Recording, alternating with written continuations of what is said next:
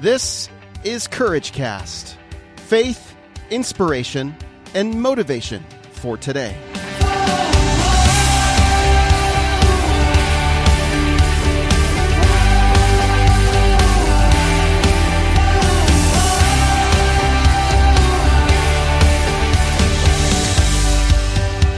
Well, hey everyone, this is Eric Nordoff, and you're listening to the Courage Cast.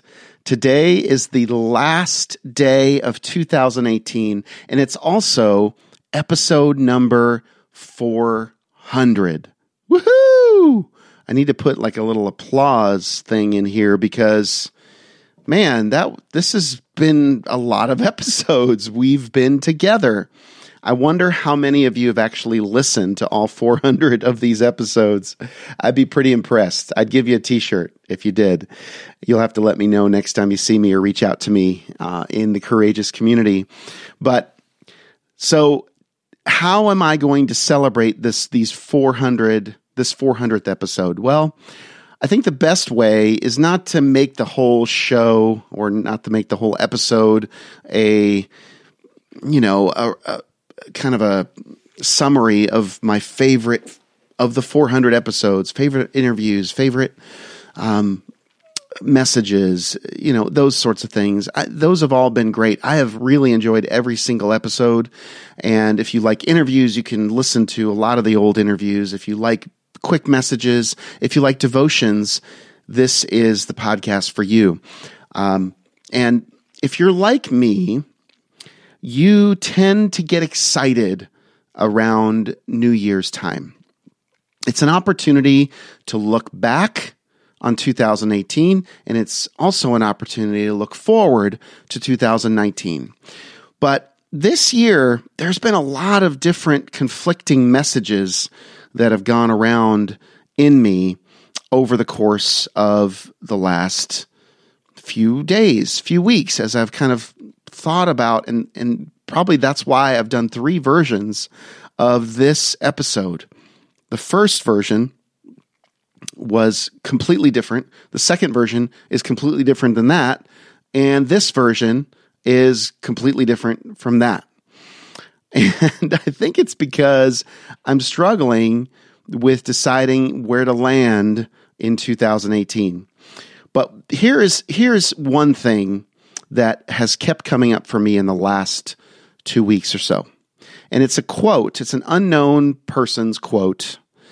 And it very simply says this Give yourself the luxury of doing only one thing. Give yourself the luxury of only doing one thing.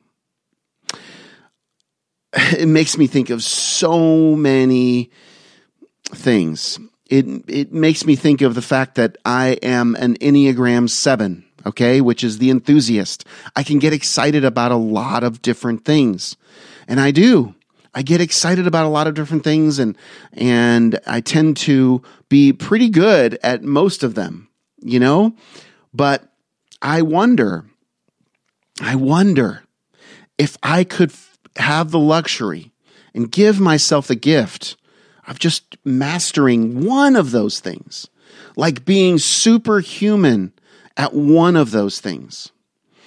And I think there's two reasons why I'm like that in my nature. Number one is I just plain and simply get excited about a lot of different things. I s- simply see something and squirrel. Oh, that looks fun. Let me try that and oh that looks fun. Let me try that. And and in some in some ways there's an adventure of it. There's an adventure and there's a personal challenge to see what i can do and whether i can do it. And uh, sometimes it's just something i know i'm good at. And so i just like the feeling of completing it completing that task or doing that task. But the second reason is that i'm scared. And here's what i mean by that the second reason why I do a lot of things is because I don't know if I have the ability to be excellent or awesome at one thing. that I'm, I'm afraid of the disappointment that I will feel if I focus on one thing. I'm afraid of missing out on the other things as well. Maybe that's the third thing. I'm afraid of missing out of the fun I could be having doing those other things. Maybe I'm not confident in myself enough to know that I'm making the right choice. Maybe I'm not believing that God is speaking to me about that one choice. But there is a theme going on these last few days in my life.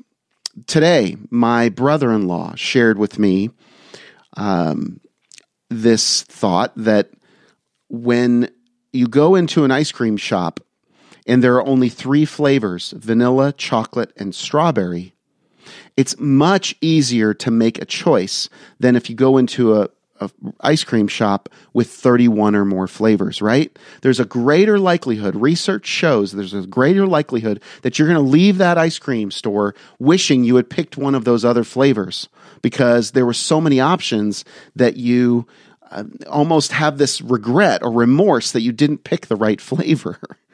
okay, I know that's a silly example, but that's true in our lives. There's a reason why people go into uh, get rid of everything in their closet and just have one option. Why Steve Jobs and many other people just pick one clothing item, jeans and a black shirt. That's why my partner in Scale Your Business, Sean, has an outfit every day of the week. He knows who he's going to wear Monday through Sunday, and he wears that same outfit there's a peace that comes with knowing that you've already decided, you've subtracted, you've removed all the options, and you're you are making a simple choice. You are removing the stress and the burden of having to make yet another choice. So that's that's a theme that keeps coming up in me for 2019. Something that God wants to work in me. And then this morning, I get this message it's from a friend of mine, Heather, who's Heather Wagner, who's in the courageous community. I need to interview her. She has an amazing story, and I will have her on some point. But she sent this to a closed group that I'm in with her. She does doTERRA with us as well. She's a fellow diamond. And the article is from the gospelcoalition.org. And I'm going to read a lot of it because I think it's really powerful. The title is Four Mistakes That Will Sabotage Your New Year's Resolutions. I'm going to put this in the show notes, so don't worry, I will link to this. Four mistakes that are going to sabotage your New Year's resolutions. And basically, the article talks about are you one of those that when you get to the new year, you automatically think that you are going to be superhuman? that you just write before the new year starts you're writing out a million goals like exercising five times a week sticking to the budget reading your bible every day. And then when you finish writing those goals you're almost jealous of your future self. He's going to be so spiritual spiritual and so skinny and he's going to be able to manage his finances. And then january happens and you find that making those resolutions is much easier than keeping them.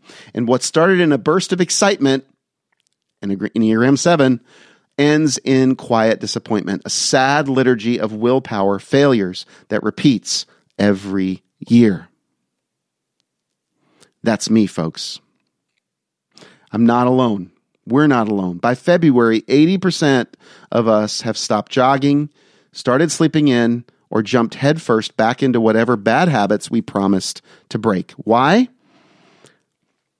And that's what this author has been on a mission to find out. This is Drew Dick or Dyke, Drew Dyke.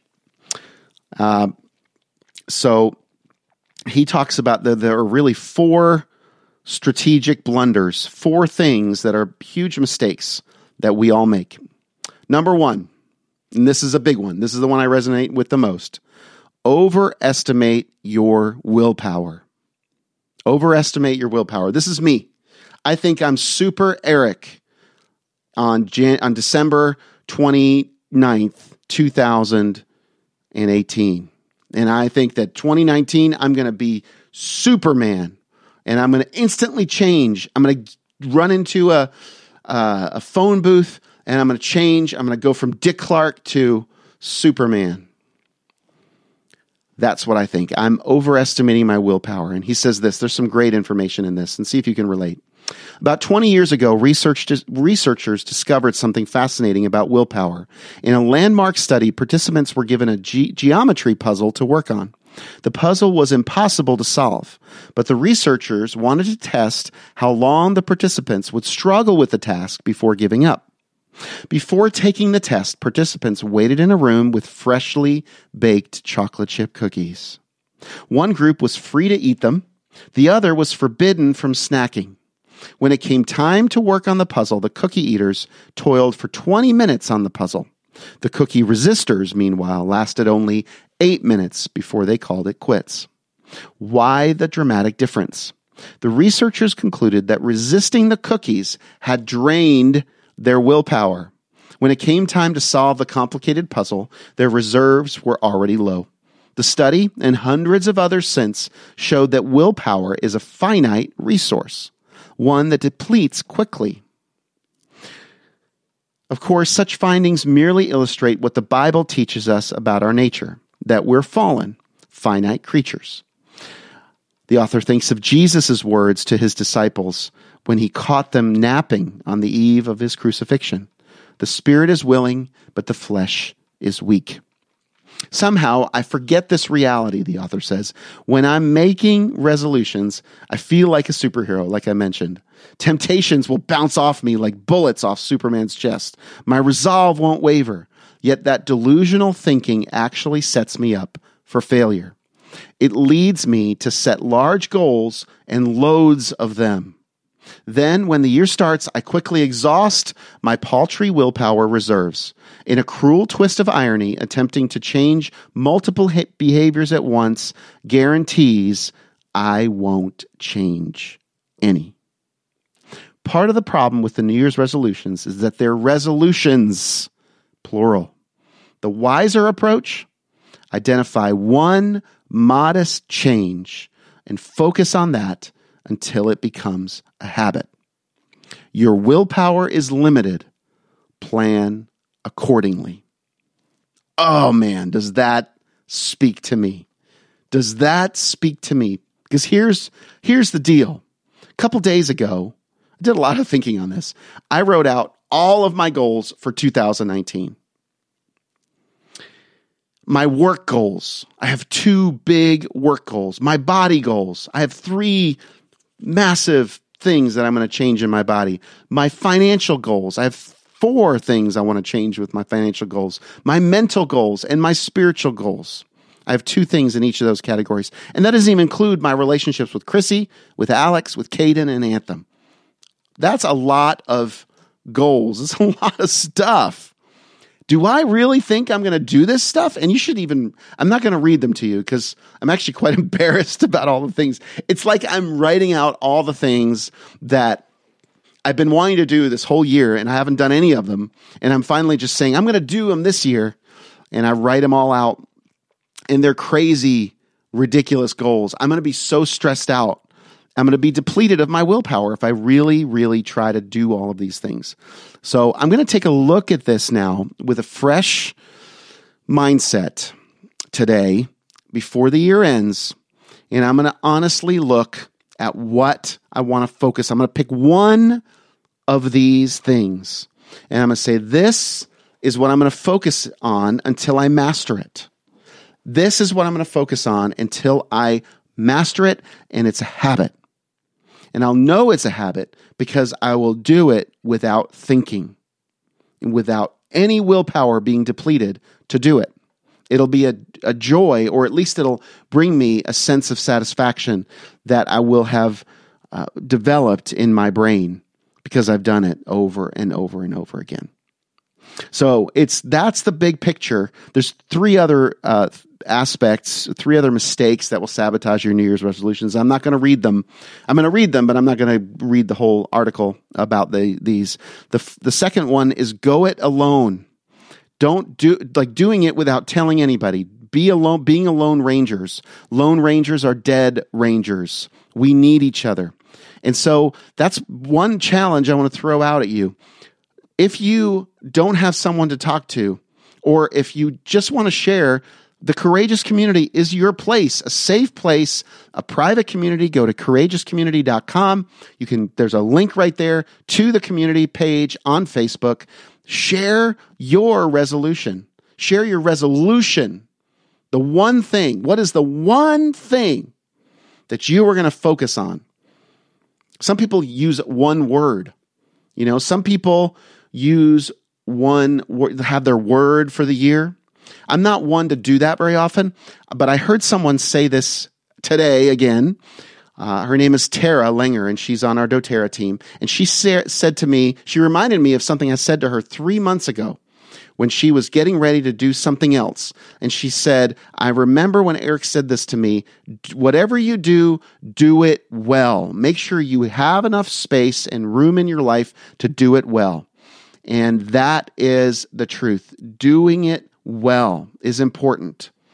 Don't just be okay or good at everything, be great at one thing. Okay? And don't go it alone. Don't go it alone. Don't be a lone ranger because lone rangers are dead rangers. Iron sharpens iron, spurring each other on to love and good deeds. In Hebrews, it talks about Proverbs 27 17 is iron sharpens iron. Hebrews 10 24, spurring each other on to love and good deeds. We need each other. The courageous community. If you are not sharing this with anyone else or just with a small group and you want to share it with courageous community, this is your place to do that. What is your one thing, your resolution that you're going to work on? Number three, leave God out. Ooh, wow. That's a, that's a good one.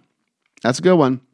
It's a massive mistake keeping resolutions takes a lot of self control. We think self control is all on us. It's self control, after all. The Bible describes it as a fruit of the Spirit, something that grows in our lives when we're connected to God. Read Galatians 5:23. It is the fruit of the Spirit, something that grows in our lives when we're connected to God. When we neglect our relationship with God and fail to align our goals with His purpose, all that fruit is just going to wither away. In the end, it's grace, not guilt, that enables us to lead holy, healthy lives. Whoa, that's really good. And number four, wallowing in guilt. Uh, this is totally true.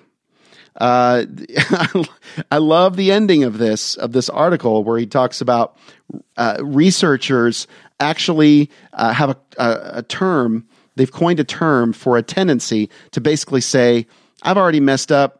So what's the point of even trying now and just saying, what the hell? That's basically uh, what happens when you wallow in your guilt. Your guilt leads to hopelessness and it spurs even worse behavior. And I've found myself doing that. I'm, I've been what the hell all December. I've just said, screw it. I'm moving into uh, t- 2019. In 2019, I'm going to start off strong, but now I'm just going to blow it. And I've blown it in my eating. I've blown it in my working out. Um, I've blown it in, in other areas too. Uh, work related, I've sort of uh, backed off a little bit. Um, so there's just been a lot of things that that that I've seen. I can relate in this article. I don't know about you, but I can relate to it. So all that to say is 2019 is going to be different is going to be different for me. My my hope and my prayer is that I'm going to not do these four things. That I'm not going to overestimate my willpower. I'm going to focus on one thing. I'm not going to go it alone. I'm going to do this in community with my family and with the courageous community. I'm going to share it with you.